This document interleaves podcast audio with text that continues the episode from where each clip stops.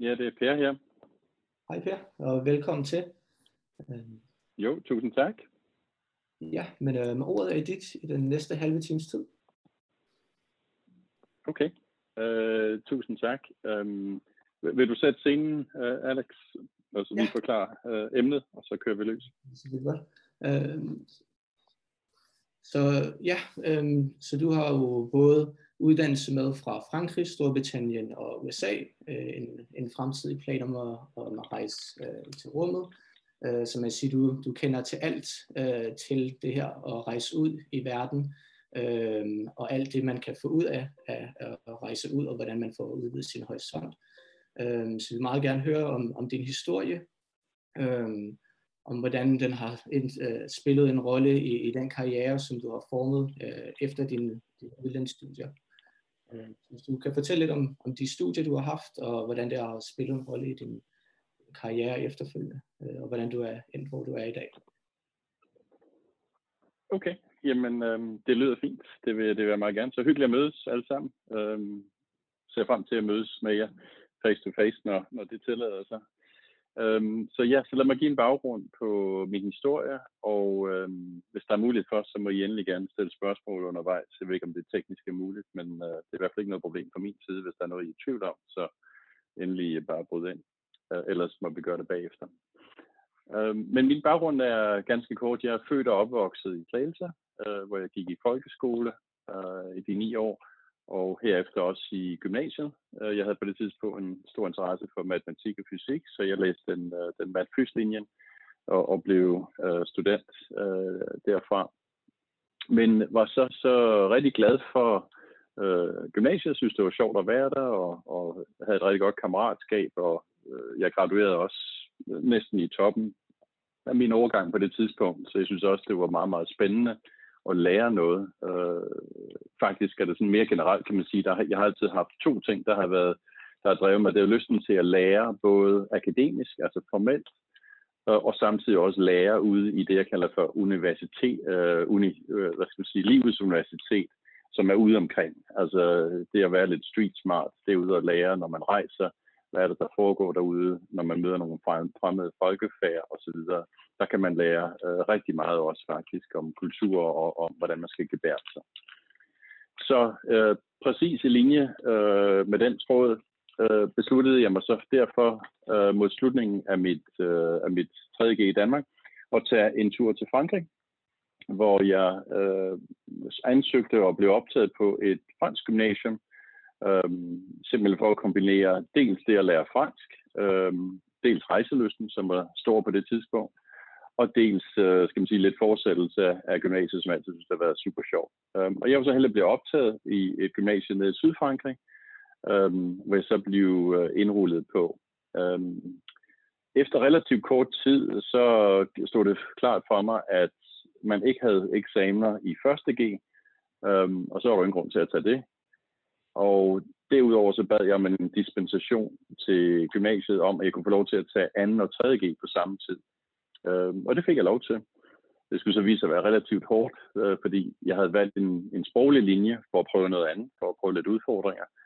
Øh, og sproglig linje på fransk, det, det betyder så hovedfag i filosofi på fransk.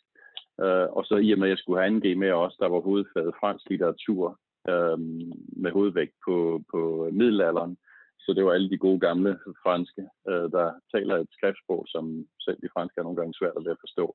Så det var helt klart en, en ganske stor udfordring. Øh, men netop fordi det var en stor udfordring, så var det jo også sjovt og spændende at prøve kræfter med. Og man kan sige, at der var alt at vinde og ikke så meget at tabe, fordi hvis tingene skulle gå helt galt, jamen så worst case, så lærte jeg jo at tale fransk, mens jeg var dernede. Øh, så helt galt kunne det, jo, kunne det jo ikke gå, og, og desuden er der heller ikke noget forkert i at være i Sydfrankrig. Det var jo dejligt at være der i Øh, skisæsonen kunne jeg tage op og stå på ski op i bjergene, og øh, ellers var det jo generelt et varmere klima, end vi kender til i Danmark. Øh, så så det, var, det var super. Jeg var så heldig at blev rigtig godt modtaget på gymnasiet. Fik nogle rigtig gode venner øh, relativt hurtigt.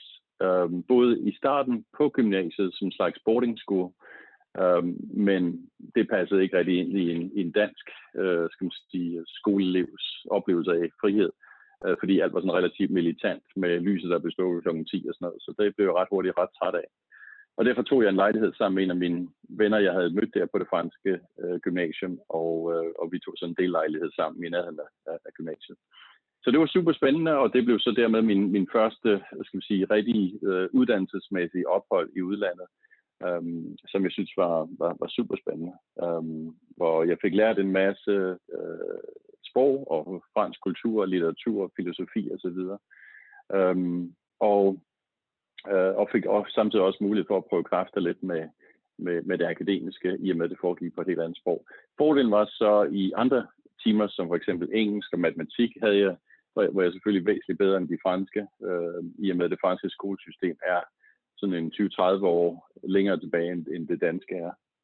Øhm, så så, så, så der, der, kunne jeg, der havde jeg, fik jeg så nogle nemme point der, men omvendt havde jeg lidt, lidt svært. Men altså, det gik altså fint, og efter et, efter et, et år øhm, uh, endte jeg med at bestå den franske studentereksamen, øhm, uh, hvor jeg så havde lidt mere eksamener, end mine kollegaer havde. Øhm, men det var super spændende og fint, og dermed færdig. Og så vidste jeg ikke rigtig præcis, hvad jeg ville bagefter. Øhm, og hvad gør man så? Jamen, så søger man ind på jura øh, fordi der er mange muligheder, der står åbent derfor. Man kan både gå privat, man kan gå offentligt, man kan gå internationalt, hvis det er. Så det var ligesom sådan uh, one shoe fits it all, der, uh, der, var, der var drivkraften der. Og det gør jeg så i København i første omgang, læste min bachelor øh, i, i København, var glad for at være lidt tilbage igen. Øhm, og, øhm, og da den så var overstået, så øh, var rejselysten der endnu en gang, Øh, og dengang dragede rejseløsten mig til, til London, og, hvor jeg havde fået en plads på University of London, og gik dermed i gang med min øh, første masters. Jeg har i dag fire mastergrader. Det er det var den første, en såkaldt LLM, Master of Laws, med speciale på europæisk øh, ret. Um, og det læste jeg så et, et år derovre. Og øhm, gjorde så det, at jeg kunne overføre det år også ind i min danske kandidatgrad. Øhm, sådan fungerede det dengang. Jeg tror sikkert også, det fungerer på den samme måde i dag. Således, da jeg kom tilbage til København, der havde jeg kun et år tilbage, øh, så jeg kunne blive kant jura herhjemmefra. Det år, det brugte jeg på at, ikke kun at skrive mit special, men jeg udvidede mit special faktisk til at lave det om til en prisafhandling, sådan en slags mini-PhD, med fokus på europæiske menneskerettigheder. Så der brugte jeg et halvt år øh, på at bure mig inden stort set research alt det her, og, øh, og, og fik så bakset sådan en mini-PhD sammen, øhm, som øh, også, altså en prisafhandling normalt tager, at der afsat 12 måneder til, men i og med, at jeg havde været i England, så var de første 6 måneder allerede gået af den deadline, så, så igen var der lidt mere pres på, men så må vi jo bare spidse byen og arbejde lidt hårdere. Og det var, det, så, det var så det, der skete. Øhm, og da jeg så endelig blev færdig med, med, med den, som jeg jo fik en uh, sølvmedalje for af dronning Margrethe, en formel ceremoni ind på Københavns Universitet, og derudover også fik mit kanjur eksamenbevis, så var det tid til at tage afsted igen. Så var rejsefeberen uh, på banen igen. Denne gang havde jeg så lyst til at lave lidt andet end jura. Jeg, blev lidt, jeg havde ikke så meget lyst til at praktisere juren mere, at jeg synes, det, var, det har været et fint værktøj, uh, godt at lære, men jeg vil gerne videre øh, og prøve lidt, lidt mere overordnet. Og derfor havde jeg ansøgt om en plads på Europakollegiet øh, for at læse Gen Pol med fokus på europæisk øh, political science, og havde fået, været heldig at få en plads der. På Europakollegiet der er det således, at man, øh, undervisningen foregår dels på engelsk, dels på fransk, men jeg kunne det franske i forvejen fra, fra mit ophold i Frankrig, og, og det engelske kørte også okay. Så, så det, der, der tog jeg ned bagefter øh, og var et år, og det blev så dermed min øh, tredje mastergrad øh, derfra. Øh, Europakollegiet var øh, et super spændende øh, sted at være. Øh, et sådan slags mini Oxbridge, øh, hvor lærerne kendte de studerende rigtig, rigtig godt, og, og man var ikke så mange, og derfor kendte man hinanden. Og så er det meget internationalt, fordi folk kom fra hele Europa og en del, en del af resten af verden også faktisk. Um, Europakollegiet virker samtidig som en slags fast track ind i Bruxelles-systemet, Øh, og rigtig mange af mine kollegaer, uanset om de læste økonomi, øh, political science eller jura, røg på en eller anden måde til Bruxelles, enten ind i, øh, i Europakommissionen, eller også ind i øh, private virksomheder eller lobbyvirksomheder, der havde lidt eller andet med EU at gøre. Øh, jeg var selv heldig at blive udplukket til at ryge ind i vicepræsidentens kabinet i EU-kommissionen. Så jeg endte med at blive den lille flue på væggen, øh, øh, skal sige, en junior, øh, men var med til alle de meget spændende og rigtige møder. Øh, og på det tidspunkt var min chef, han var ansvarlig for det europæiske budget, så hele det store budget for hele EU, det er jo enormt stort. Og alt har jo noget med penge at gøre stort set, så alt skulle godkendes, og derfor må også igennem øh, kabinettet. Um, og øh, derudover så var han også ansvarlig for det, vi i dag kalder, i dag kalder for euroen. Dengang kaldte vi det for EQ'en. Um, Øhm, Øhm, så det var jo en utrolig spændende proces at se de nationale valutaer øh, effektivt blive omdannet ind til, øh, til euroen, og det arbejde var, øh, var jeg så med på sidelinjen på og så, hvordan det foregik op i kabinettet. Så det var, det var en super spændende tid. Jeg mødtes med på regelmæssig basis med mange af de udenrigsministerne og finansministerne på tværs af Europa. Øh, jeg mødtes med Yasser Arafat, fordi EU havde også en del at gøre med pengemæssigt med øh, fredsforhandlinger nede i Mellemøsten, og alle mulige andre, der, der væltede ind. Så det var, det var en fantastisk eksponering på et relativt tidligt tidspunkt, øhm, men, super spændende. Og en god kombination af praktik øh, med også det akademiske, i og med, at jeg havde læst, øh, jeg havde læst øh, øh, europæisk jura og også øh, europæisk political øh, science øh, før da. Og øh, der var jeg så i forbindelse med Jacques Delors-administrationen øh, som så endte øh, på et tidspunkt selvfølgelig. Og der er det således, der lever man og dør med, med, med det kabinet og den top, man er sammen med. Og der var jeg så lige en overgangsperiode, da Rik Bjergård kom ned øh, og blev miljøkommissær dernede, så jeg var der der i starten også af hendes kabinet, øh, men kun i starten, og så skulle jeg så videre øh, derfra. Så havde jeg så et, et halvt år i kalenderen, øh, der stod frit, øh, hvor ikke der var de store planer. Og det brugte jeg så til at skrive en bog, øh, på fransk om Europas fremtid, og hvordan man integrerer Europa øh, med de her forskellige modeller, der nogle gange findes, så man skal gå i dybden eller i bredden. Øh, altså udvidelse versus øh, gå dybere og dybere integrationen. Så der fremlagde jeg nogle akademiske modeller på, hvordan man gør det, og gav også mit bud på, øh, hvordan øh, man burde integrere Europa. Der er det meget sjovt at se, når man læser om den der i dag, at mange af de øh, forudsigelser, jeg gjorde dengang, øh, har faktisk kommet sandt. Um, så, så det, var, det, det, det har været en interessant øvelse at gå igennem. Jeg har udgivet flere bøger siden da, men, men det, den første bog er altid den sværeste. Um, og så skulle jeg selvfølgelig gøre lidt ekstra svært ved at gøre det på fransk. Øh, der var det super svært. En ting er at tale fransk og kunne snakke på fransk med sine venner. En anden ting er altså at skrive en bog, øh, der er på øh, rimelig pænt akademisk niveau. Så, så det, var en, det var en stor udfordring, en stor mundfuld, og derfor var det meget godt, at jeg har afsat et halvt år til at gøre det.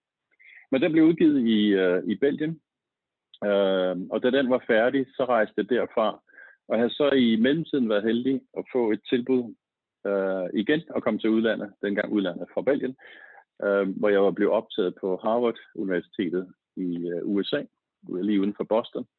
Uh, på et, et særligt program, endnu et masterprogram, og det blev dermed min fjerde masters, øh, der handlede primært om business, finance og internationale relationer. Lige præcis det, som jeg synes var allermest spændende, og så det, jeg synes, jeg havde lyst til at toppe lidt op på. Især på business- og finanssiden, hvor jeg følte, øh, i og med, at vi har haft så meget med den monetære union at gøre i kabinettet, der følte jeg, at jeg havde nogle shortcomings der. Dem vil jeg gerne lige top, top op, og, øh, og derfor øh, gav det god mening at pakke tasken og flytte til øh, USA øh, og indrulle sig på et øh, toårigt masterprogram der. Øhm, og det gjorde jeg så, og synes, det var super spændende. Øhm, og så spændende, at jeg loadede op med kurser og fag så meget jeg kunne. Og da det første år var gået, var jeg færdig med halvanden år af de to år, to år programmet. Øh, simpelthen fordi det var så spændende. Jeg har øh, godt nok aldrig arbejdet så hårdt akademisk og så videre. Det var virkelig intens. Men det var lysten, der drev værket, og det er også sådan, det skal være fordi jeg synes, det var super sjovt øh, at bare lære og lære, og det var et fantastisk sted at være. Ikke kun lærte man meget i timerne af undervisningen, den formelle, men også af sine kollegaer øh, uden for undervisningen, øh, næsten lige så meget vil jeg sige. Øh, fordi vi var jo sammen hele tiden, vi boede på campus og, og så videre. Da jeg så var færdig efter det første år, skrev jeg til Harvard og sagde, øh, kan jeg bare komme tilbage i seks måneder yderligere og gøre min uddannelse færdig, og så tage videre derfra øh, fordi der var en grund til at bruge et helt år, når der kun var et halvt år tilbage af kursen. Det sagde de nej til, og så, og så kom jeg ikke tilbage.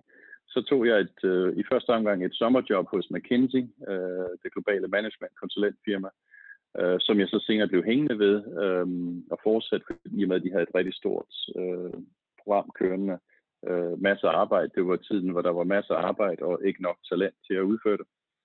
Så der blev jeg hængende øhm, i øh, yderligere et halvt år. Øhm, og da det store projekt så var færdigt inden for mediesektoren, som jeg arbejdede på, øhm, der pakkede jeg så rygsækken bagefter og besluttede mig for at tage ud i livets universitet. Øhm, oversat, øh, jeg tog en tur rundt om jorden.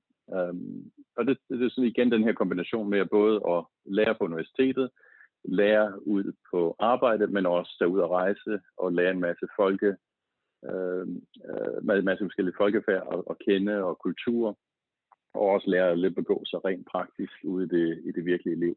Så det blev til en jordomrejse på seks måneder, hvor jeg blandt andet boede med indianerne i Amazon-junglen, øhm, lærte, hvordan det er at være helt væk fra civilisationen, hvor penge ikke er noget værd, for du kan ikke bruge det til noget, men hvor du simpelthen går ud og lever af skoven. Øhm, jeg blev sat til at være ansvarlig for at fange piranha øhm, øh, til aften hver dag, og dem levede vi så imens vi var inde i, uh, sammen med indianerne i, i Amazon-junglen. Derudover stod jeg også på ski i verdens højeste skiresort, som ligger i 5.500 meters højde, hvor jeg skulle helt sige, at man bliver godt forpustet, når man bare man tager skien på. Det er virkelig hårdt arbejde. Um, og derudover så rejste jeg så meget gennem, uh, jeg var i alle sydamerikanske lande, så Argentina, Chile, Colombia og, og så videre, så videre. Og der er selvfølgelig masser af historier, jeg kan fortælle om hver, hver individuel uh, øh, land, jeg var igennem der. Det var en, det var en fantastisk eventyrrejse i sig selv. Um, men der har vi nok ikke tid til her i det her format. Men det var i hvert fald en, en stor oplevelse, hvor jeg ligesom, øh, jeg rejste alene, men mødte så med nogle folk undervejs, som jeg kendte, så, så del af rejsen var jeg sammen med nogen, og del af rejsen, øh, den tog jeg, tog jeg alene. Um, men jeg har lagt sådan et, et skitseprogram, inden jeg tog afsted. Så gennem Sydamerika op til Mexico, og så rejste jeg videre til Australien, og så derfra op gennem uh, Asien øh, til, til Thailand og Kina og Vietnam og så videre, og så egentlig tilbage igen. Da jeg så kom tilbage til Danmark, øh, så synes jeg egentlig, det kunne være meget sjovt, trods alt, at få et, øh, et eksamensbevis fra Harvard. Så jeg besluttede mig faktisk at tage tilbage til Harvard igen og spendere det hele år, som de nu krævede engang, jeg skulle gøre. Øhm, men det hele år blev så lidt et, et, et ferieophold, modsat det første år, jeg var derovre. Fordi jeg havde jo kun seks øh, måneder så kursus tilbage stort set. Så jeg havde en masse tid på mine hænder, som jeg brugte til at dels skabe et Scandinavian Society for Harvard, Dels lavede jeg en masse charity-arbejde øh, sammen med øh, mine medstuderende. Dels øh, mod slutningen af året begyndte jeg at sætte øh, workshops op til mine medstuderende, hvor jeg gav dem god råd i, hvordan de skulle ansøge jobs, og hvordan man skulle interviewe, og hvilke teknikker man kunne drage fordel af, og, og den slags ting, hvordan man skulle takle et interview bedst muligt, når man interviewede med de her store banker, eller hvad det var, man havde lyst til at lave. Så det kørte jeg også, og jeg rejste en hel del også på anden år, jeg var derovre. Og derudover så investerede jeg en hel del. Øh, faktisk en del af mine scholarship-penge havde jeg øh, begyndte begyndt at investere, og det, det gik faktisk så godt, at jeg stort set kunne finansiere hele andet året på Harvard. Øh, første år var primært scholarship, andet år var primært mine investeringer, der, der finansierede det. Um, og der fik jeg virkelig smag for det. Um, nu er vi tilbage i 1998, så, så det var de gode tider. Uh, .com-boblen, den bullerede derudad, så der var masser af jobs på træerne. Og det var således på en, øh, en, en given afgang fra, på business øh, på Harvard, der var det typisk en tredjedel tog til investeringsbankerne, en tredjedel tog til management konsulentfirmaerne som McKinsey, BCG og Bain og den slags, og en tredjedel tog ud i industrien eller lavede noget andet. Uh, sådan var det nogenlunde fordelingen var. Jeg fik en masse job fra de forskellige der. Um, der var to jobs, som gav mig søvnløse netter. Um, øhm, det ene job, det var et tilbud fra det hvide hus. Øhm, dengang Bill Clinton han var præsident, der havde jeg et tilbud om at komme ned og arbejde øh, der. Så øh, min sådan, øh, historie, øh, skal man sige, joking, jokingly kunne man sige, at, at jeg kunne have ændret historien øh, i det tilfælde, at jeg havde datet Monica Lewinsky, fordi jeg var der på samme tid, som hun var. Jeg tror nu så ikke var sket, øh, vil jeg så sige. Men, men Øh, i princippet kunne jeg have været kollega af hende, fordi det var lige præcis på det tidspunkt, hun var der også i forbindelse med, med det programmet i det hvide hus. Jeg var en af, ja, den eneste udlænding, der blev optaget det år ud af 42, øh, eller 41 amerikanere, så vi var 42 i det hele. og jeg var virkelig ivrig på det. Jeg synes, det kunne være to spændende at være i det hvide hus. Det, det er sjældent, man får et tilbud som så at være med der. Øhm, men samtidig har jeg så også fået en masse andre tilbud. og et andet tilbud, som også lå rigtig, rigtig højt op på listen. Øhm, og det var et tilbud hos øh, Goldman Sachs, øh, verdens, en af verdens største investeringsbanker. Um, øh, og med den her specielle magi omkring, omkring Goldman, i og med, at det var stadigvæk et privat selskab, og der var al den her mystik omkring, hvordan kunne det være, at de altid tjente flere penge per person, og, og altid lå stort set højst op i league tables og den slags ting. Så det var spændende at lære lidt om den kultur. For at komme dertil, havde jeg været igennem ikke mindre end 38 interviews øh, første omgang på campus i Boston, øh, så havde jeg to runder i London, og så for at lige være aller øh, helt sikker, så havde de taget øh, en sidste runde med uh, Top of the Pops i New York, det vil sige Head of International, Head of Bonds, Head of Equities. Uh, I mean, det var Head of the Heads hele vejen igennem. Det eneste, jeg ikke interviewede med, var, var faktisk den administrerende direktør for Goldman Sachs. Ellers var jeg, var jeg faktisk i, i uh, interview med alle sammen. Og når man så får et tilbud efter at være hele den mølle igennem, så skal der også meget til, før man siger, siger nej tak. Altså, øh, begge veje. Altså på det tidspunkt, de var også ret interesserede i at hyre en. Så øh, jeg tror, det har kostet dem i, i mandetimer og udgifter cirka en million dollars at hyre mig ind på det tidspunkt. Så, så det var klart en stor investering på, på deres side. Um, I sidste instans var jeg nødt til at foretage et, uh, et valg, og jeg prøvede meget at se, om jeg kunne kombinere Washington D.C. Med, med New York, men altså, logistisk set kan det ikke lade sig gøre.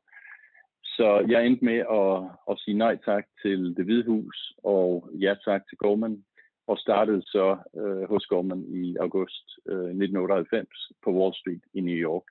Og var der i den der meget spændende periode øh, af .com, som det jo var, hvor tingene var ændret sig næsten dag for dag. Øhm, og øh, blev ret hurtigt involveret i et øh, ret hemmeligt projekt, øh, som Goldman kørte strategisk, øh, noget med deres competitive positionering over for konkurrenterne og sådan ting. Så så udover det var et super spændende øh, program, vi havde sådan et undervisningsprogram, der varede flere måneder, hvor vi, hvor vi kørte et nærmest en slags skoleprogram, øh, men med praktiske applikationer. Øh, så var jeg samtidig også med i det her strategiske program, som, som øh, top management kørte. Øh, senere, efter et halvt år, øh, der flyttede jeg så til London, eller blev overført til London, primært fordi de skulle bruge folk med language skills. Jeg, taler, jeg taler fem sprog øh, i dag. Dansk, engelsk, fransk, spansk og lidt tysk. Og det passede så derfor som fod i hose, øh, fordi på det tidspunkt, der øh, var Europa, hvad Asien er i dag, det var vækstmotoren, det var der, hvor tingene skete, det var den voksende aktiekultur og så videre, så man skulle bruge folk derovre. Så jeg transfererede over fra New York og så til London, og øh, efter jeg havde været i London et år, blev jeg udnævnt til chefansvarlig for Gormans skandinaviske equity business, og kørte den og var med til at bygge den op på baggrund af et selvfølgelig voksen equity-kultur, øh, som var i øh, uh, tilfælde på det, på det tidspunkt. Så, så tallene voksede øh, meget, meget fint og flot øh, dag for dag. Og så sker der så det samtidig med, at jeg er der, at øh, Goldman øh, går på børsen, laver deres IPO, og øh, det kan jeg varmt anbefale. Øh, en IPO er en rigtig god ting. Så der var masser af aktieoptioner, der regnede ned i turbanden, også, også hos jer selv. Og det var faktisk det, jeg tjente mine første penge. Øh, Udover selvfølgelig, at vi tjente rigtig godt inden for finanssektoren, som så i form af bonus og løn og den slags. Og det satte mig så dermed også i stand til at kunne købe den første øh, tur til rummet. Så i 2000, tror jeg det var, at jeg, jeg signede op, øh, købte den første billet til rummet, og begyndte derefter min, øh, min rumtræning øh, i Rusland især hvor, hvor jeg fløj til Moskva, og vi trænede ude i Star City øh, i centrifugen derude, øh, side om side med de russiske kosmonauter. Og vi tog til Zikovsky Airbase og startede på at flyve øh, MiG-flyvninger, altså MiG Fighter Jets, hvor vi er oppe i en hastighed af tre gange lydens hastighed, øh, og i en højde af 80.000 fod, eller cirka 27 km, hvor vi fløj gennem, øh, gennem, gennem luften der. Øh, så vi var hurtigt i en smut til Sibirien og tilbage igen. Alt, alt sammen inden for en time og så tilbage igen. Så super spændende, øh, og så var, så var det ligesom øh, sat i gang, om jeg så må sige. Det var ikke noget, jeg, jeg gjorde så meget mere at advertise omkring ind i, ind i går, men det var bare noget, jeg gjorde i weekenden, eller tog et par dage fri, og så tog jeg til Rusland og lavede min træning derovre.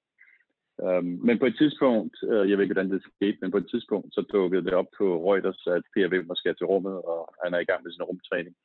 Og det uh, satte selvfølgelig stærk begejstring uh, på tradingflowet hos Goldman, og en af vores sales traders, det er en, en, en, en Belgier, vi havde, han copy-pastede den historie og sendte den til Goldman Sachs Worldwide. 22.000 folk blev pludselig nys om det her. Og så var historien ligesom ude, og så kom interessen på medierne også øh, derefter.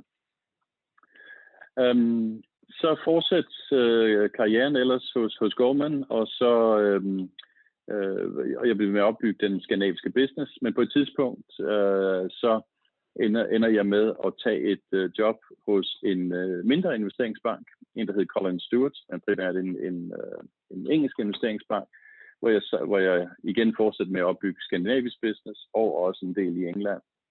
Og der var jeg i to år, inden jeg hoppede over til noget, der hedder MAN, MAN-gruppen, øh, som er uh, verdens, jeg tror det er en af verdens største hedgefonde.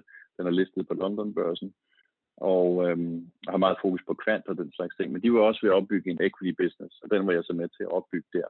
Der var jeg to år, øhm, hvor vi ender med til allersidst at tage og lave en spin, spin hvor den del af businessen, som jeg var i, ender vi med at gå på børsen med. Øh, så det var min anden børsintroduktion, jeg har oplevet. Da det så var færdigt, der følte jeg ligesom, nu, følte jeg, nu havde jeg ligesom lært, hvordan det skal køres. Jeg havde nogle gode kontakter, Øhm, og hvis man var, og jeg, jeg snakkede meget om entreprenørskab og den slags ting, og har også inden for Vimmer Space begyndte at lave mere og mere uafhængige, uafhængige ting, altså masse charity. Øhm, jeg, jeg havde gang i, øh, i et par bøger allerede, og jeg holdt en del foredrag og sådan ting. Så entreprenøren begyndte sådan virkelig at banke på. Og hvis man er entreprenør, så skal man stoppe med at snakke om det, men til at komme i gang med det, og det er også det, jeg besluttede at gøre på det tidspunkt. Så jeg trak stikket, og øh, 4. Oktober 2007, præcis på 50-årsdagen for Sputniks opsendelse, der ender jeg med at uh, sætte op uh, mit første selskab, investeringsbanken Vimmer Financial. Og det var så på dag 1, der var det basalt set med min mobiltelefon, en laptop og en drøm om at skabe et eller andet inden for finans. Øhm, og så må vel krydsfinger derfra. Øhm, og det gik også fint i starten. Øh, jeg, jeg gik i gang med at købe nogle tele, øh, øh hvad det, telesystemer og alt muligt, så jeg var nødt til at pludselig sætte mig ind i en hel masse ting, samtidig med, at, at uh, selvfølgelig cashen den, røn, den løb ud af døren. Men så sker der selvfølgelig det, at kreditkrisen, eller hvad hedder det, finanskrisen kommer, og Øh, det skulle så vise sig at være nok noget af det sværeste tidspunkt at sætte, sætte noget op på. Bear Stearns øh, bliver købt af JP Morgan i løbet af foråret 2008, og når vi kommer frem til september 2008, jamen, så er der de famøse, øh, den famøse uge, hvor Lehman går falit om mandagen, AIG øh, bliver øh, indsprøjtet med 75 milliarder dollars af den amerikanske regering om tirsdagen, og Merrill Lynch, en af verdens største investeringsbanker, bliver opkøbt af Bank of America også mandagen. Så det var et seismisk skift, der skete inden for investeringsbankens verden og de globale markeder på det tidspunkt. Øh, og i den kontekst sad jeg der. Øh, jeg havde et par ansatte på det tidspunkt. Øh, men jeg sad der, hvor mit selskab var mindre end et år gammel. Vi var primært fokuseret på at placere aktier og rejse kapital for virksomheder. Med et, øh, der, og derfor var vi meget i sådan en transaktionsbusiness, og med et udsyn til, at alle transaktioner vil formentlig stoppe nu, fordi nu kom den her øh, ordentlige øh, blodtud, som skete i september 2008 med, med Lehman, der går bust. Så det var en, øh, en rigtig hård tid, og, og what, what doesn't kill you makes you stronger, men, men det, var, det, det, det var en svær tid, og der skulle gå seks måneder, øh, hvor jeg sad og talte på knapperne, og se, hvor længe vi kunne holde det kørende før at der begyndte at komme lidt lys fra enden af tunnelen. Så det var en interessant tid i gåsøjne. Samtidig var det også, lige præcis i den uge, hvor Lehman går bost, øh, var det også et, en, en uge, hvor jeg faktisk havde planlagt at sætte afsted til mit næste store eventyr, at foretage verdenshistoriens første tandemudspring over Mount Everest. Uh, vi havde faktisk booket flybilletter der til om, om lørdagen, efter lige man går bust om mandagen. Uh, så det var på alle måder et, en meget, meget spændende og interessant uh, tidspunkt, både med liv og, og også i verdenshistorien, hvad angår finans og så Um, og i den første del af, af ugen, der, der, der havde jeg besluttet mig for at aflyse Everest, simpelthen fordi jeg tænkte, jeg blev nødt til at blive hjemme og holde styr på forretningen her. Men efterhånden som ugen gik, så, så tænkte jeg, nej, det er måske egentlig det bedste tidspunkt at tage afsted på, for der kommer ikke til at ske meget på forretningssiden. Så det gjorde jeg. Jeg tog afsted. Og øh, 6. oktober 2008 øh, skrev verdenshistorie med at lave verdens, øh, verdens første tandemudspring over Mount Everest, hvor vi tog en Pilatus Porter-flyver fra Schweiz, fløj den til Kathmandu øh, med vores svejske piloter, øh, fik tilladelse fra syv forskellige ministerier i Nepal, og så fløj vi op, øh, så gik vi op til vores basecamp, som lå i 4.000 meters højde uden for Namche Bazaar, hvor vi får flyveren ind til. Og derfor fløj vi så op på toppen af Everest øhm, i 9.000 meters højde. Everest er cirka 8,8 km høj. Vi var i 9.000 meters højde, øhm, minus 60 grader, helt deroppe, hvor jetstrømmen er, hvor der er virkelig koldt og, og spændende, og deroppe, hvor man flyver, når man normalt flyver fra Danmark til London. Um, og der hoppede vi så ud af flyveren og frifaldet ned i 60 sekunder i en, med en terminalhastighed på 170 km i timen i frit fald direkte ned. Indtil vi er i cirka 5.500 meters højde, hvor vi åbner vores kanapé, og så stille og roligt finder os tilbage ned til den dropzone, som vi havde afsat til at skulle lande på, den lille grønne trækant, der var. Øh, og, det, og det lykkedes så, og verdenshistorien var skrevet. Så, så det var en uh, utrolig uh, spændende tid, både eventyrmæssigt og også uh, finansmæssigt. Um, vi kom tilbage. Øhm, finansmarkederne var stadig dårlige, og som sagt, der skulle gå et halvt år før, at tingene blev bedre. Men stille og roligt øh, kommer der så lys for enden af tunnelen, og der var altid også opportunity i, i mørket. Øhm, I forstået på den måde, der, at selvom det var svært at øh, lave business, så var det nemt eller nemmere at tiltrække talent, simpelthen fordi der var mange, der blev hældt ud fra forskellige steder fra. Der havde jeg selvfølgelig nogle kontakter og kendte nogle folk og netværket lidt. Så jeg, kunne, jeg brugte det som en mulighed til at opbygge lidt, øh, fik lidt flere øh, ansatte ind på det tidspunkt. Og så begyndte vi samtidig også at udvikle, udvikle vores øh, produktportefølje lidt, så vi ikke kun lavede aktieplaceringer, secondaries, men vi begyndte også at lave noget, noget gældsfinansiering og den slags ting. Så, så vi udvidede stille og roligt i, i den her periode. Og så et par år senere, der ender vi med at, at gå fra et, et, et meget lille delekontor i Mayfair i London, hvor jeg så endelig tager mit eget kontor, øh, et stort et øh, faktisk, øh, på øh, et par hundrede kvadratmeter i, i London, som skulle sige relativt dyrt. Og så havde vi ligesom muligheden for at kunne vækste derfra. Og det fortsætter så øh, skridt for skridt. Vi lavede primært meget minedrift, og, altså naturlige ressourcer som minedrift, olie, gas og grøn energi dengang, men også lidt fast ejendom. Og så stille og roligt kører det så fremad, fordi der er den her supercykel, som, som kører primært drevet af, drevet af Kina, som går fra at bruge øh, 10-15% af verdens øh, råmaterialer til 25% og 40% til allersidst, som er også tallet nogenlunde den dag i dag. Øh, og den kunne vi så ride på, på baggrunden af og, og være med til at finansiere nogle af de selskaber, som graver alle de her ting op af jorden. Øhm, det næste milepæl var i 2011, hvor jeg så satte op mit andet selskab, Vimmer Family Office, som er vores kapitalforvaltning. Øh, den blev startet på det tidspunkt, øh, hvor vi i dag øh, har os selv, og, eller seks familier inklusive os selv, hvor vi forvalter, øh, laver kapitalforvaltning primært balanceret portføljer, øh, på, på tværs af kredit, øh, markedseksponering og øh, CTA'er, øh, altså kvantbaserede investeringer. Og øh, der har vi, øh, øh, og der kører vi sådan en, en, en velbalanceret portefølje, som vi primært udtrykker gennem øh, investeringer i eksterne fonde. Vi laver også et par andre ting inden for Vimmer Family Office. Øh, men det var 2011. Øh, fast forward til øh, 2018, øh, der laver jeg den første akquisition øh, inden for, inden for Vimmer-gruppen. Og det var en øh, CTA hedgefond, der kom bank, der bankede på døren en dag, fordi de ville gerne have nogle investeringer og den slags ting. Jeg så, der var en mulighed. De havde en 16-års track record og nogle dygtige folk og dygtige systemer og den slags ting. Og inden på det hele ender med, at øh, jeg tager en, en, en pæn stake i selve selskabet, øh, og i samme øh, øje med omdømmer selskab, øh, omdanner selskabet til, øh, til Vimmer Horizon. Øh, så den dag i dag har vi Vimmer Horizon, som er vores hedgefond, Quant Hedgefond, Vimmer Family Office, øh, som er vores balancerede portefølje og Family Office, og så Vimmer Financial, som er investeringsbanken. Og så her til sidst, øh, og det er så i år, øh, i efteråret øh, 2020, på trods af corona og udfordringer med alt det der, øh, der har jeg i efteråret her lavet en, øh, en deal i Italien, hvor jeg har taget en øh, majoritetsposition i et øh, shopping mall outlet øh, lidt uden for Pisa, som vi nu er i gang med at udvikle dernede, og det hedder så Vimmer Shopping Mall Pisa.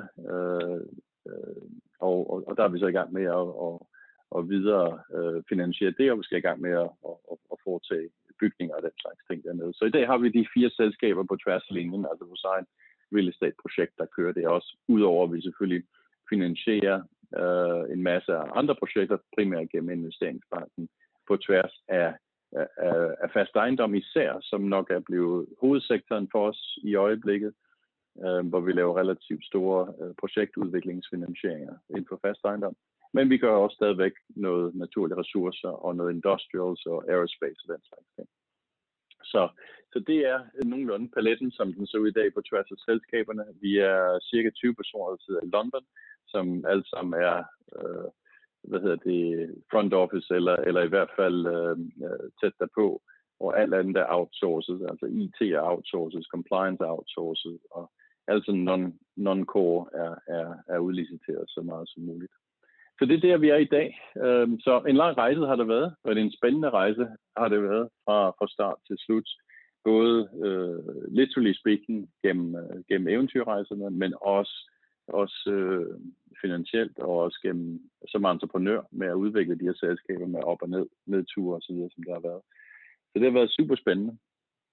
Og så til allersidst vil jeg bare lige have lov til at dele øh, med jer mine syv fundamentale værdier, og så hvis der er mulighed for, kan vi åbne op til, til spørgsmål, hvis der er tid.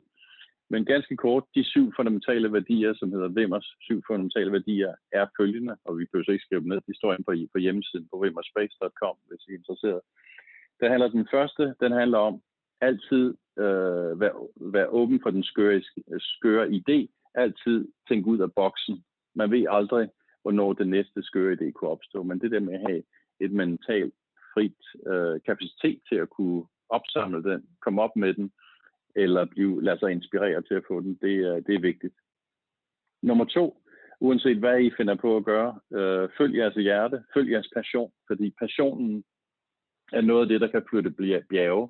Det, man brænder for, det, man har det rigtig sjovt med, det er altid også det, man kan gøre det allerbedst ved, og have det mest sjovt ved. Og det er en rigtig god idé at have det sjovt. Øh, når man har det sjovt, og man har passionen med, så bliver resultatet som regel også top, top. Nummer tre, når man har fundet ud af, hvad man brænder for, hvad passionen er, så lad være med at snakke om det, men så bare fokusere på det og udføre det. Fokusere betyder, at man kan ikke have 20 ting kørende på en gang, men altså fokusere på nogle af de ting, man kan gøre og kan udføre, og så blive ved med at execute, execute, execute, execute. Når først man har taget beslutningen, så er det the point of no return, så er det om at bare se at komme i gang og blive ved med at udføre det og være meget, meget øh, vedholdende, persistent til at, og, og, og ikke give op. Altså aldrig give op. Bliv ved, bliv ved, bliv ved. Nummer 4, teamwork. 1 plus 1 plus 1, det er lige med 5. Hvorfor er det det? Jo, det er det, fordi der opstår synergier inden for teamsene, øh, som er, er mere værdiskabende. Og der er ikke én person, der kan det hele. Vi kender det særligt inden for rumfarten, hvor vi skal bruge folk, der er dygtige til øhm, øh, politiske kontakter, vi skal bruge aerospace-folk, vi skal bruge astronauter, vi skal bruge penge.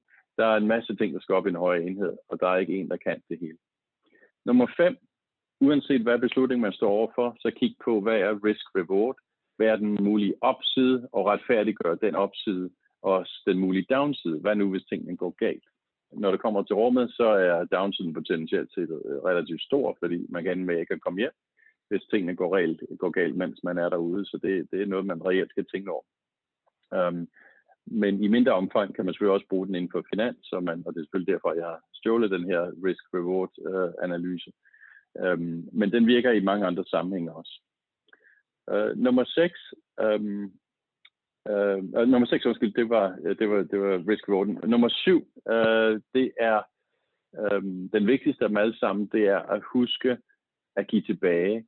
Huske at inspirere andre. Det her velgørenheden kommer ind. Det vi gør inden for Vimmer Space, det er, at vi teamer op med forskellige velgørenhedsorganisationer, som er med til at arbejde sammen med os, øh, hvor, hvor vi på den måde får bang for the buck, øh, når det kommer til vores charity. For eksempel, da jeg lavede Everest, der teamede vi op med, øh, med nogle lokale charities, hvor vi støttede øh, børnehjem i Nepal, og hvor vi rejste øh, penge, vi rejste halvanden million danske kroner cirka, som vi gav til dem, og dermed var, kunne de her børn så også udleve deres drømme på samme måde, som vi udlevede vores drømme øh, med at kravle op på, eller komme op og springe ud over bjerget der, der, dernede.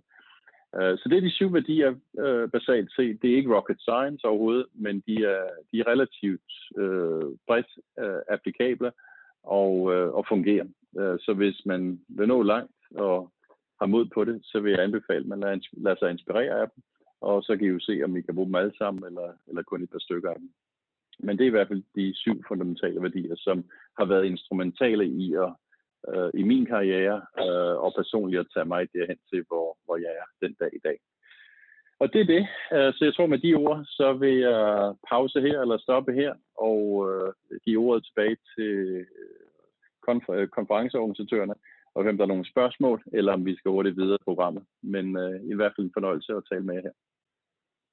Tusind tak for det, Per. Enormt spændende at høre om. Øh, vi er desværre øh, ved at være løbet øh, tør for tid før næste oplæg. Hvis du kort kan svare på, hvordan du finansierede dine udlandsstudier i starten. Jeg tror, det eneste spørgsmål, vi Yes. Um, uh, mit ophold i Frankrig på det franske gymnasium var uh, næsten 100% finansieret af mine forældre og af min børneopsparing. Uh, så den børneopsparing, jeg havde, og mine forældre, satte mig i stand til at kunne komme derned. Jeg gjorde dog det, øh, da jeg var på det franske gymnasie. Jeg tog engelsk timer. Jeg havde engelsk dernede også. Men da jeg sad og korrigerede læreren hele tiden, øh, det blev hun træt af det, og jeg blev også træt af hende. Så endte med at blive smidt ud af engelsktimerne. Men til gengæld øh, fik jeg så, jeg blev kaldt over på rektors kontor, og da jeg så var der, fik jeg så et tilbud om at blive taget ud af engelsktimerne, fordi der var ikke så god kemi der. Um, men til gengæld fik jeg et tilbud om at komme og arbejde over i en folkeskole. Så der begyndte jeg at undervise, og det fik jeg så også lidt penge for. Så det gav lige bidrag. Men altså, primært var det forældrene der på Frankrig-turen. Men alt det andet, øh, altså alle mine universitetsstudier i udlandet, øh, London, Belgien, øh, USA osv., øh, har alt sammen været finansieret af mig selv, i forstået på den måde, at det har enten været gennem legater, jeg har søgt, SU, jeg har taget med, eller øh, jeg har arbejdet indimellem. Altså for eksempel, da jeg var hos McKinsey, der tjente jeg nogle penge der, det satte mig i stand til at tage, tage jorden rundt bagefter, og der var stadigvæk penge tilbage til at læse lidt på Harvard senere. Øhm, så det har enten været gennem egen arbejde, gennem legaterne, eller SU, jeg har taget med i tasken. Det har primært været det, der har finansieret studierne øh, hele vejen igennem, i hvert fald på universitetsniveau op efter. Tak for det. Tusind tak for din tid i dag, Per. Vi er desværre løbet tør for tid. Øhm, men øh, enormt spændende at høre om din historie.